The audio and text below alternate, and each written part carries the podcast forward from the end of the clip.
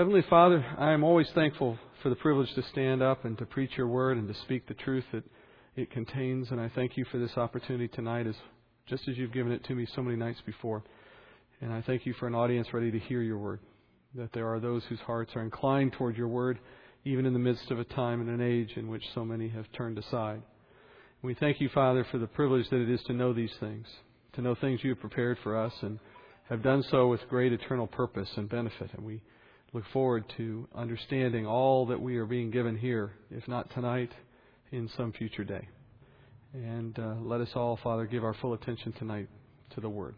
I pray this in Jesus' name. Amen. Basically, we took a pause last week in the study of Exodus so that we could take time to understand the law and its purposes in God's plan for Israel and for believers in general. We looked at that from several perspectives. First, we learned the three general principles for how to understand and interpret the law. And they were that the law is a single entity given to Israel as part of a covenant, that the law is not given for the purpose of personal salvation, and that the law by itself cannot produce sanctification in the life of a believer or a saint. And then we went from there to study the ten purposes for the giving of the law to Israel. There were theological purposes, there were national purposes, and there were individual purposes. And I will not recount them all tonight, but there were ten of them. And then lastly, we examined how a Christian, those saints of today, should understand and apply the law, knowing that we now live under grace. We said that because the law was fulfilled by the Lord on our behalf, we therefore are not obligated to keep the law ourselves that Christ's perfect obedience under the law is credited to us on the basis of our faith. And therefore, you and I cannot improve on Christ's perfect work in keeping the law. And therefore, we live under liberty, not under the burden of trying to keep the law. Now, it was at that point last week that I began to address an objection that I said we will commonly hear from Christians who have been taught to believe that the Ten Commandments still have authority over us today. And the objection you'll hear those people raise is that if it were true that the entire law has been set aside, as I taught, then am I suggesting Christians are now permitted to murder or to steal or to do whatever is written in the Ten Commandments? That's the objection you hear. The question tries to make a point by showing that since it's ridiculous to suggest that Christians can now murder, then the question itself must prove that the Ten Commandments are still in effect. They argue from a point of ridiculousness, basically, that if the Ten Commandments go away, we'd be allowed to murder. Since we know we're not allowed to murder, therefore the Ten Commandments must still be in effect. Well, my response to that argument was a three part response. First, I said no Christian has ever felt licensed to murder simply because they learned that they are not under the Old Testament law we still know instinctively what is wrong. We still know that lying is wrong. We still know that stealing is wrong, and so on. So that fact in and of itself tells us that we don't need to rely on the Ten Commandments to understand what is sin. That there's another source, apparently, within all of us for recognizing what is sin because self evidently we recognize it even without the Ten Commandments having power over us. Then, secondly, I repeated one of our guiding principles, which is that the Ten Commandments cannot be separated into parts. It's all or none, according to Scripture. And therefore, if we were to argue that the Ten Commandments are still required for us, are still in effect over us, then we must also be willing to live by the other 603 commandments. Because, as Paul said to the Galatians, law is not of faith. On the contrary, he who practices them shall live by them. Meaning, if you're going to get into the process of practicing law, you need to practice all of them. You need to live by all of them. Clearly, no Christian is arguing, at least none I've heard, for a reinstatement of all 613 laws. And therefore, we aren't living under the 10 either. And then finally, the third thing I said about that question. I said that preserving the Ten Commandments does nothing to actually prevent Christians from committing murder or sinning in any other way, for that matter. In fact, scripture teaches us exactly the opposite. Romans 5:20. The law came in so that transgression would increase, but where sin increased, grace abounded all the more. So every Christian, as I said last week, has broken all of the Ten Commandments repeatedly in one form or another, whether by thought or by action. So you can't claim, we can't claim, that the Ten Commandments are the key to keeping Christians away from sin and directing them toward righteousness, because if that were the case, they're failing miserably at it. The law by itself only serves to identify sin, to name our sin. It does not have the power to reduce sin. So that's where we left off.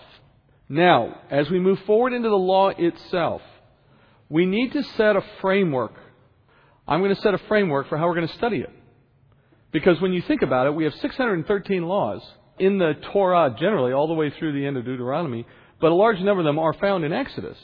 So, if we're going to study the law going forward now into this book, the question comes how are we going to do all this in a timely fashion?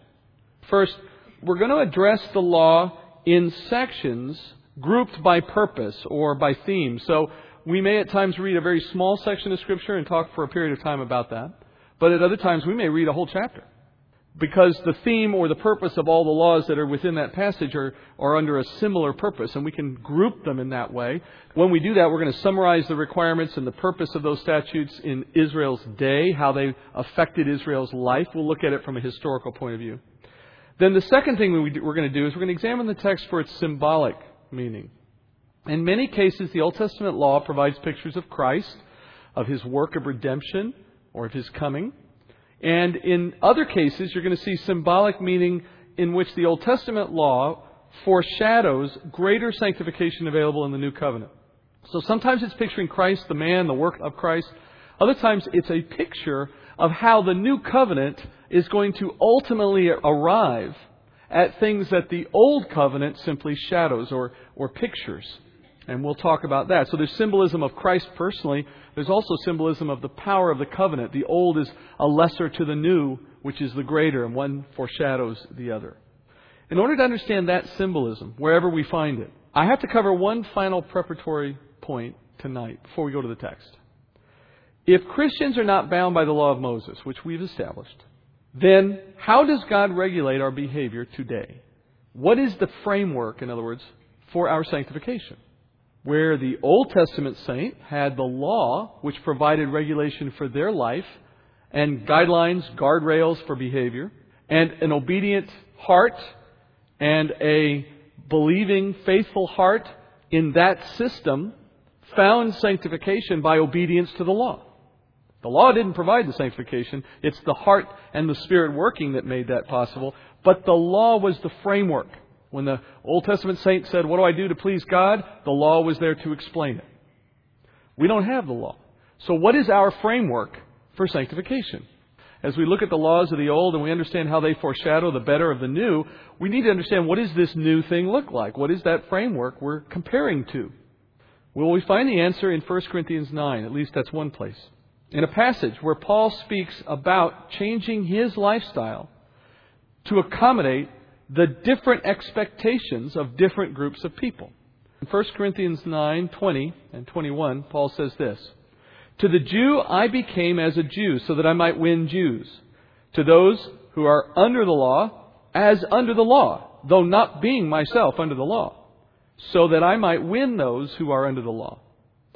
To those who are without the law, I became as without the law though not being without the law of God, but under the law of Christ, so that I might win those who are without law. Paul said that when he lived among the Jews, he acted as if he were one who was under the law, meaning under the Mosaic law, because that would be the expectation of a God fearing Jew. Jews were bound by their covenant to live according to the law of Moses, so if Paul was going to appeal to them as a friend or an ally and live amongst them, he couldn't risk offending them, and so that required that he live like them. As if, he says, under the law. So he returned to a lifestyle of living the Mosaic law according to what was acceptable to the Jews. And he did it so that he could gain a hearing from them. But nevertheless, notice, Paul says, even when he was living this way, under the law, he says he still understood that he wasn't actually under the law. He wasn't required to do this, he was choosing to for some greater good. It was a choice intended to further the purposes of the gospel. He was choosing to live as if under the law. Now, when he moved from Jews to Gentiles, to a different population, he moved to a group of people who did not live under the law, and so Paul also stopped living under the law when he went to be with Gentiles. Now, that statement, by the way, is all by itself proof that Paul understood that Christians are not bound by the law. For I assure you, if Paul believed that Christians were still bound to keep the law, he would never have set himself outside of the law and stopped observing it. He would have been knowingly sinning. But Paul says, I did it freely because I know I'm not under the law. Well, if Paul's not under the law, then certainly Christians in general are not under the law. But moving on, then Paul gives us a point to remember, the key point for why I mention this passage. He clarifies that even though, when he was with Gentiles, he was not under the law of Moses, he says, but I wasn't under no law at all. He says, I was always under the law of Christ all Christians apparently are subject to a new spiritual law that regulates our behavior, just as the Old Testament law regulated the Old Testament saints' behavior. And that new law, Paul says, is the law of Christ. So what is this law of Christ? If there was a law of Moses, now that law has been replaced with a law of Christ, wouldn't you like to know what the law of Christ is? It would seem imperative to know what the law of Christ is, wouldn't it? The law of Christ, Paul calls it, is the law that for a believing Jew replaces the Mosaic law they were previously living under before they knew Christ. For the Gentile, the believing Gentile, we were never under the law to begin with, so the law of Christ is our first exposure to law and to holiness. Where before we were strangers to the covenants, Paul says in Ephesians. We were without hope in this world and did not know God. That would have been the state of the Gentile world before the gospel comes. Now they have an exposure to God through this law of Christ. Hebrews tells us that this law of Christ is a better law than the Old Testament law, and it is better in every way, but we can summarize why it's better in three ways. And in the three ways we are going to summarize it, you and I will have a fairly good understanding of what it is. First, the law of Christ was delivered to us in a better way than the law of Moses was delivered in its day. The law of Moses came as part of a covenant mediated by angels. It was written on tablets of stone. It was handed to the man Moses, who then delivered it to the people of Israel. Because it was delivered in that way, the content of the law was limited to only 613 commandments. After all, he couldn't have lifted a stone tablet you know, bigger than a certain size and they can't haul around more than a few. There's a limit, a physical limit. There had to be a finite number of laws when you deliver them under those conditions. But the law of Christ comes as part of a new and better covenant, mediated not by angels, but by Christ himself. It is a code not written on stone tablets, but written on our hearts as we come to faith. And as such, it's not delivered to us by a man. It's delivered literally by God Himself, the Spirit who is the author, writing those laws on our heart, spiritually speaking. That is a fulfillment of a promise God made when He spoke about the new covenant. In Jeremiah 31, 33, He said, This is the covenant which I will make with the house of Israel after those days, declares the Lord. I will put my law within them, and on their heart I will write it, and I will be their God, and they shall be my people. A promise spoken to Israel, but made available to the Gentiles during this period of time in which we are being grafted in to the promises given to Israel. So, the first way in which the law of Christ is better is it came in a better way, in a way that is far superior to what was given to Moses. Secondly, the law of Christ is greater than the Old Testament law in scope, in what it contains. The law of Christ incorporates every expectation of the old, all 613 commands in the Old Testament law are found in the new law of Christ. But this goes far beyond anything that was given in that law. It goes beyond simply regulating the things that the Old Testament law addressed. And it begins to regulate things that the Old Testament law never even spoke about. For example, the Old Testament law says you cannot murder. But Jesus said true holiness requires not even harboring hate for another person. The Old Testament law said nothing about hate. The Old Testament law forbid adultery, but the New Testament law of Christ says that lusting in the heart is also sin, but the Old Testament law said nothing about lust. And the Old Testament laws for the Sabbath or the Old Testament laws for sacrifices, or for the other rituals, those are also represented in the law of Christ, but in new and better ways, which we're going to learn later when we examine those laws in detail. That's what I meant when I said when we get there, we'll be looking at how the new covenant takes those laws and expands them in a new and better way, and we're going to relate one to the other spiritually. By the way, this is why the law of Christ has never been written down or enumerated entirely, nor will it ever be written down and enumerated entirely. It is literally impossible for the law of Christ to be completely written out on stones or otherwise. Its statutes are too vast. They're too numerous. In fact, they're infinite. You can no more write out the law of Christ than you could write down every possible number. For as soon as you thought you had finished, I can give you one you missed because it's not designed to be limited by what we can conceive. It has an infinite list of statutes because human experience and therefore the potential for human sin is also limitless. So you can't catalog the law of Christ, but instead you can see it represented in broad strokes in the teaching of the New Testament, in what Jesus says and in what the epistle writers wrote. For example, as John wrote in 1 John 3:24, the one who keeps his commandments abides in him, and he in him. We know by this that he abides in us, by the Spirit whom he has given us. When Jesus was asked to summarize the law, Matthew 22:37, he said to them, "You shall love your Lord your God with all your heart and with all your soul, with all your mind. This is the greatest and the foremost commandment, and the second is like it, you shall love your neighbor as yourself." On these two commandments depend the whole law and the prophets. So the best we can do in trying to enumerate or describe the law of Christ is to summarize it in these broad strokes.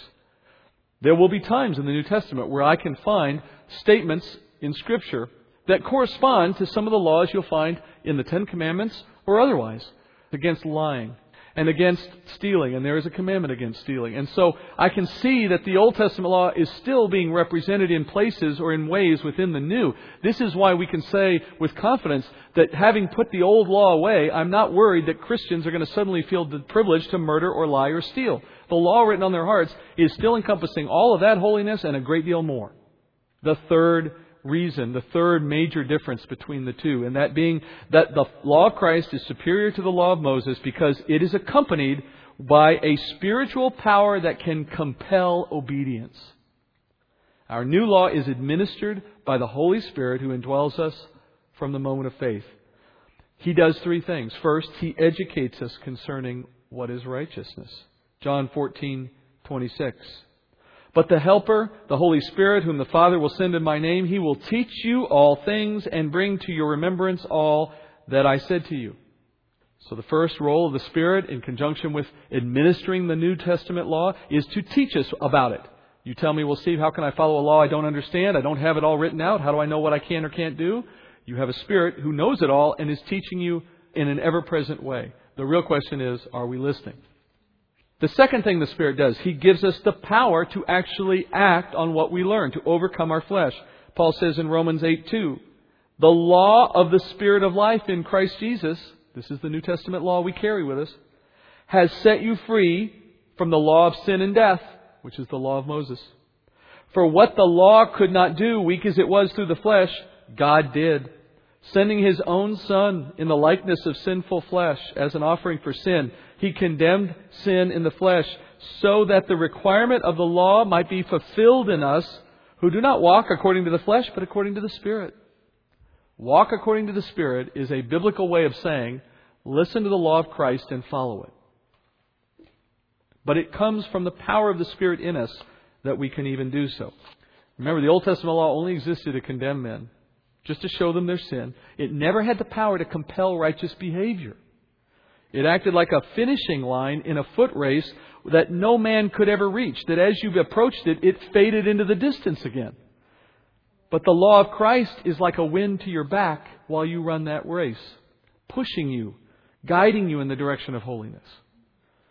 That's the process of sanctification that produces fruit in a believer's life. What's ironic, when you think about it, is that the law of Moses could be read and understood by anyone, but it was powerless to create righteousness in anyone. While the law of Christ is the law that has the power to compel righteousness, but it can never be seen or understood except by the believer's heart. Now, because the law of Christ is experienced only by faith through the Spirit in our heart, rather than by looking at a long list of commandments and rules, that's why the New Testament writers call it the law of liberty. The law of liberty. Paul says in 2 Corinthians 3:17, "Now the Lord is the Spirit, and where the Spirit of the Lord is, there is liberty." We have liberty in ways the Old Testament saint never experienced. Since we are covered by the blood of Christ, we no longer need to concern ourselves with animal sacrifices. The temple, the priesthood, the tithes, the Sabbaths, all of these things in the Old Testament law, they are all replaced by better things in the law of Christ. It's not that they have been done away with, or that they have been thrown away or made irrelevant. It's that they have been served in greater ways. And therefore, many of the restrictions of life that were imposed upon the saint by the Old Testament law are removed by the law of Christ, leaving us with liberty to act in many ways according to the leading of the Spirit. Moreover, the new law of Christ, being accompanied by the Spirit, affords us the power to act righteously in circumstances where the Old Testament Spirit had no guidance whatsoever, no understanding of what God expected. So, as we take time now to study the law, we're going to take time to seek parallels with the New Testament law. When we look at an Old Testament law, we'll stop at times and say, now, that no longer applies to us because it's in the old law. What is our equivalent? How does this live in our life today? And in what way do we see it mapped to the New Testament law? And we'll look for those. So with that background now, we can move into the law itself, beginning with the first ten statutes, and we're calling them the Ten Commandments, of course. Let's revisit where we are in the book. We're at the beginning of chapter 20, and where we left off in the text, Moses has been standing at a distance from the people of Israel at the base of Mount Sinai in this mountain range of Horeb. The Lord has descended on the top of the mountain in a cloud and with lightning and thunder, and he speaks with a voice that sounds like thunder. And in the end of chapter 19, 1924, the Lord told Moses to go down from where he was up with God and tell the people, warning them not to intrude past the barriers that have been set around the base of the mountain. And then in that same verse, the Lord then told Moses to return once he had delivered that warning. He's gone up. God says, go back and talk to him. When you're done, come back up. So then he goes back up. That's where we are now. So as we enter chapter 20, the people are at the base of the mountain still with their warning. Moses has returned to the top with God. And as Moses enters into the presence of the Lord's Shekinah glory, he receives the first ten statutes of the law of God. The number 10 in Scripture has a meaning of testimony. Whenever you see the number 10 used, it means testimony or a witness in some sense. So these first 10 laws are given a special designation so that they may testify. What do they testify? Well, in two ways. They testify first to the holiness of God the standard for God. Remember when the rich ruler talks to Jesus and asks, what, may, what must I do to enter into the kingdom? What did Jesus start listing? The Ten Commandments. Why did he pick these? Because as a group, they form this testimony of holiness. They by themselves produce a standard that is impossible to live up to, never mind the other 603. Therefore, they have a second purpose. They testify to the sin of man. So anytime you see a plaque or a framed picture of the Ten Commandments, it's not wrong to do that, but what you're looking at is a testimony against you, a declaration of your sin. While the Old Testament account does not specify how these laws were delivered, the New Testament gives us that answer. In Galatians 3:19, the Lord used angels to deliver the law to Moses.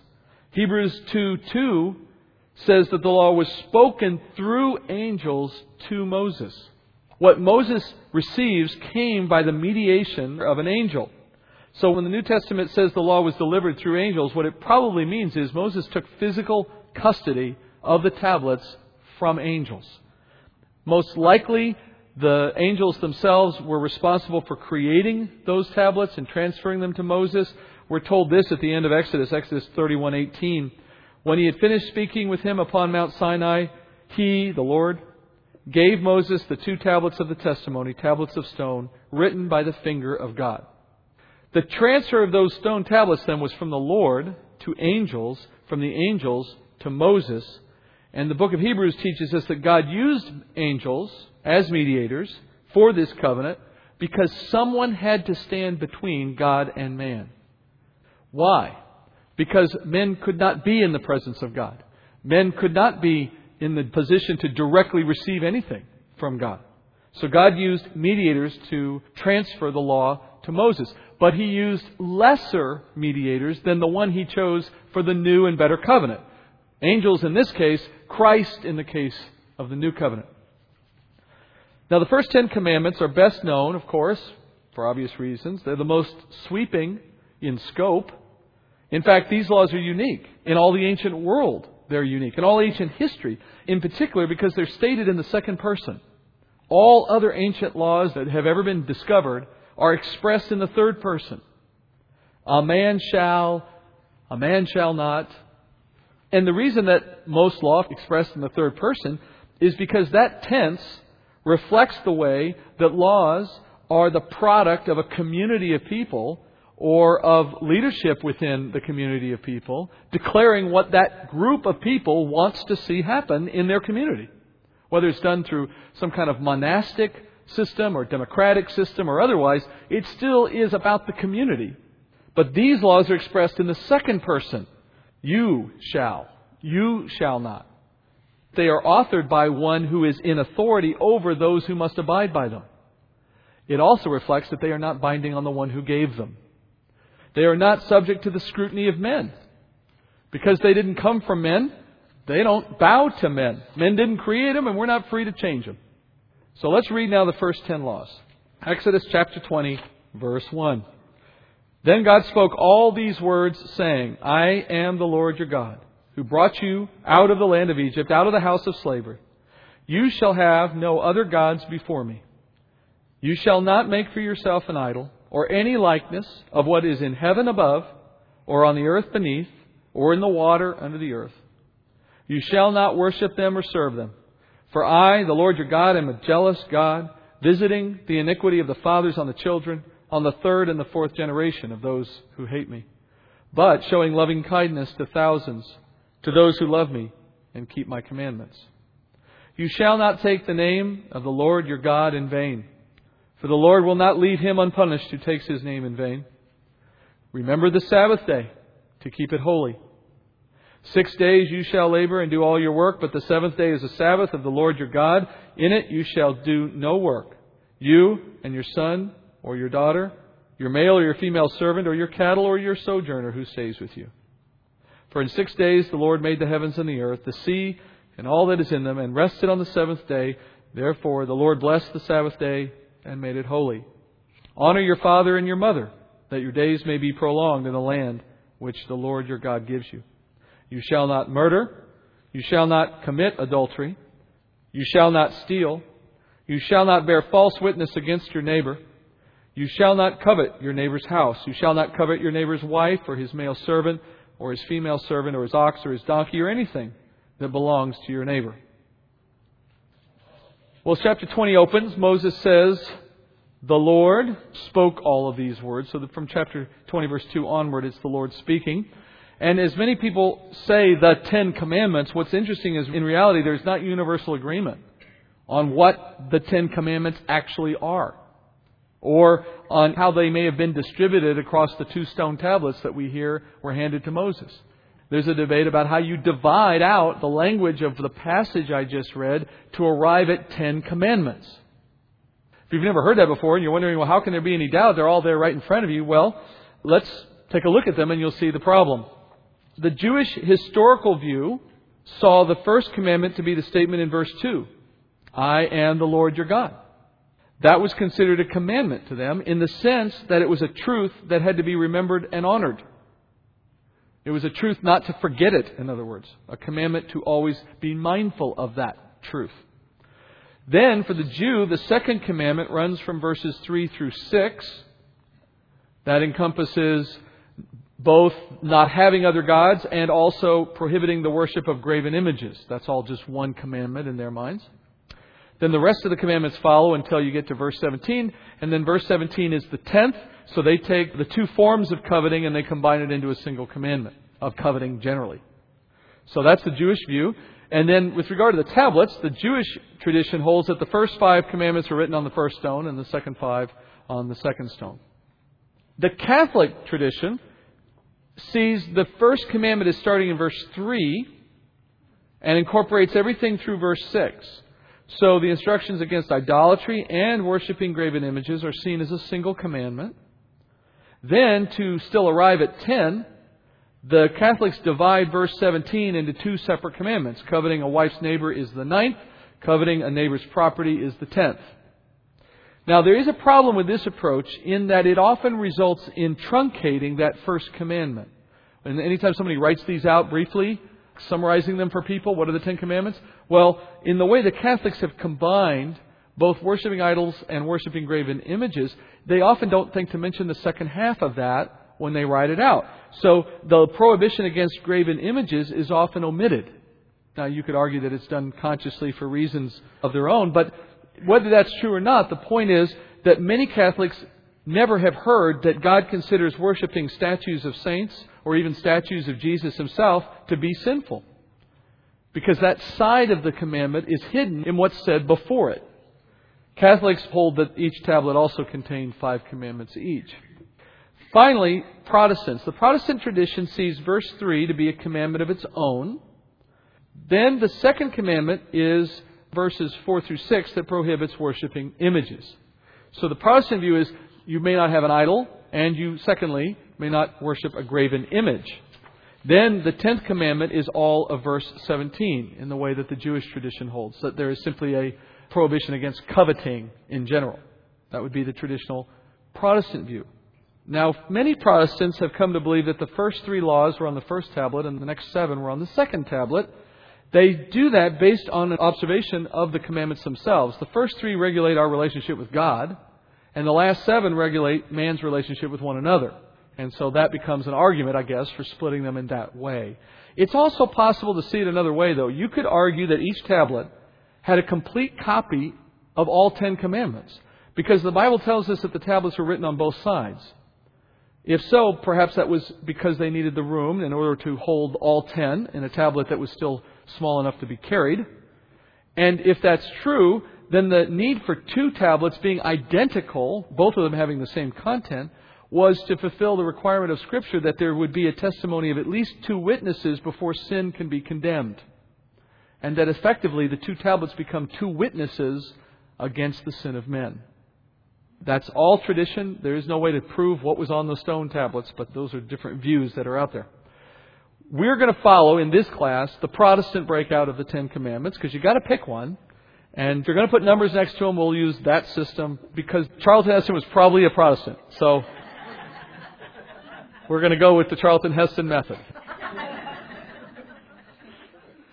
So we're going to study the first commandment as verse 3 alone. So let's start there. First commandment Israel is told to have no other gods before the Lord. Now the term before is not intended to suggest that you can have multiple gods so long as Jehovah is first among them. The phrase means to have no gods apart from the Lord. So Israel was commanded to be monotheistic. Monotheistic. God was using the covenant to appoint for himself a single people group within the nations of the world for himself. He chose one nation for himself, and to that nation he is declaring, You have one God for you. The only God, the only true living God. Throughout their history, Israel has repeatedly violated this commandment. They have worshipped pagan gods of various kinds throughout their history. They have even, at some points, sacrificed living children to false gods. The Lord says Israel played the harlot in that respect, prostituting themselves to many suitors, though the Lord was husband to them. You can find that in many places, particularly in Ezekiel, but Hosea 4:12, the Lord says, "My people consult their wooden idol, and their diviner's wand informs them, for a spirit of harlotry has led them astray, and they have played the harlot, departing from their God." So the first commandment is one that has a long history of being broken by Israel. The second commandment follows very closely from the first in verses 4 through 6. Israel was to make no image that could substitute for the Lord's presence. Notice in verse 4, the prohibition is against making any idol in the likeness of anything in heaven on earth or under the earth, as in in the water. That means Israel cannot create idols that resemble God Himself or angels for the purpose of worship. And neither could a likeness of any earthly creature or created thing be used for worship. Now, images themselves are not wrong. In fact, Israel is later commanded in the law to create images of angels and put them on the mercy seat. So there's nothing wrong for us to have images in some kind of religious context, but those images cannot be worshipped. That's the sense of a graven image.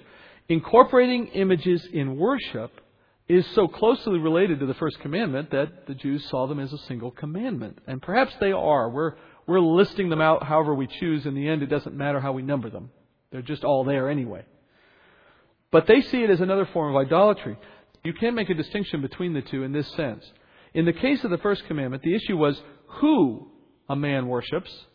And in the second commandment, the issue is how a man worships. That being toward an image as opposed to toward the living God without form. In verse 5, the Lord adds that worshiping such things would invoke his jealous anger. Incorporating man made objects in worship necessarily diminishes the Creator. There is no avoiding it. If you create something that is supposed to stand in for God, by its very existence, it diminishes the Creator that is greater than all that can be created. But more importantly, it opens the door to violating the first commandment because at some point it becomes an object that replaces the Lord altogether. So if I am truly of the Lord and wishing to follow Him, but I begin using graven images to substitute for His presence, first I'm worshiping Him through a graven image, I'm violating commandment two. Down the road, if that turns into worshiping the image itself, because I've become so comfortable with it, I've now moved into violating commandment one. And It would seem logical to think that God expected that progression, and so He links these so closely together. You could think of worshiping graven images as sort of the gateway drug into full fledged idolatry. That's one of the reasons why, in the Protestant tradition, there's such a strong prohibition to the kind of imagery that is typical in the Catholic tradition, because those images, for many Catholics, unfortunately, for many individuals, become the substitute for worshiping the true living God.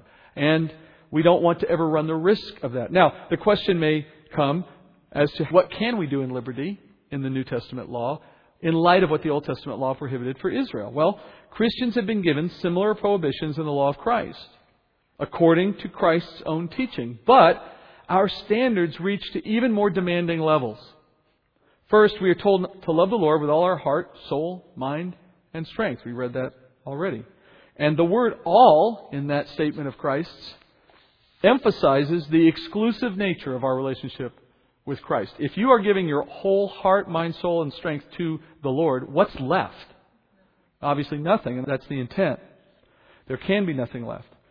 The New Testament law, what we can understand of it, broadly speaking, from what's written in the New Testament, tells us not to serve other masters like money.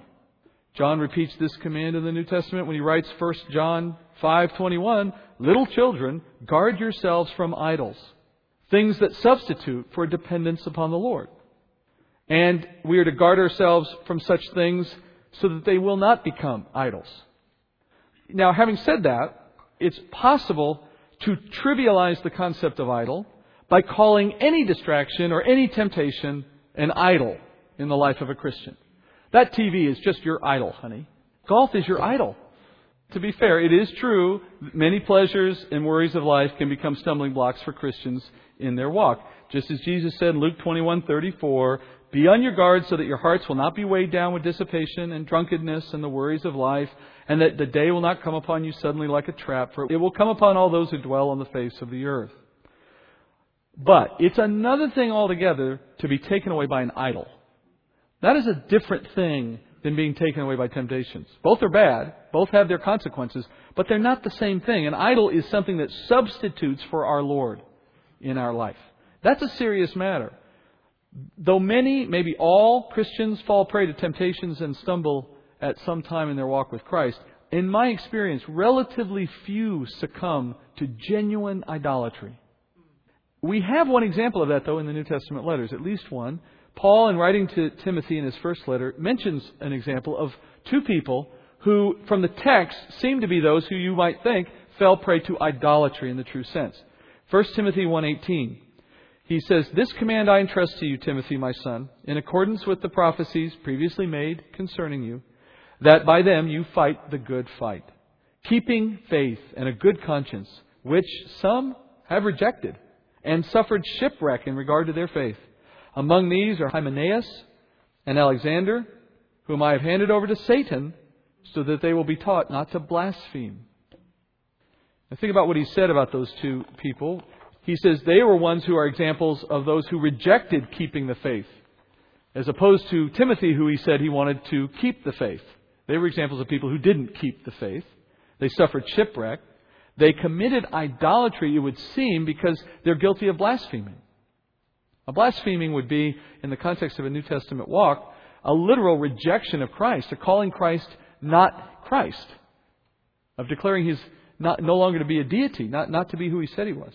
So the first commandment of the Old Testament law has a parallel in the New Testament law of Christ for Christians. That is, not to succumb to idols, in the case of the first commandment. But what about the second? Well, I think that's an even bigger challenge for Christians than the first. According to the law of Moses, men could never pray to a statue, even to the statue of the Lord. Even paintings would have been outlawed by the law of Moses for the same reason. But as we determined, we're not under the Old Testament law, right? So what does the law of Christ have to say on the matter of graven images? Do we have total freedom there? We know we see paintings of Jesus all over the place, right? At different places, different times. You'll come across someone who's put a picture of Jesus on the wall. In some homes, it sits right next to the picture of the Pope, and then John F. Kennedy. well, the law of Christ declares that we are not to rely on the physical even physical locations, to focus our worship to the Lord. So remember when I said that the New Testament law incorporates everything of the Old, but broadens it, expands it, takes it in whole new directions beyond what the Old Testament law tried to do? Here's one of those examples.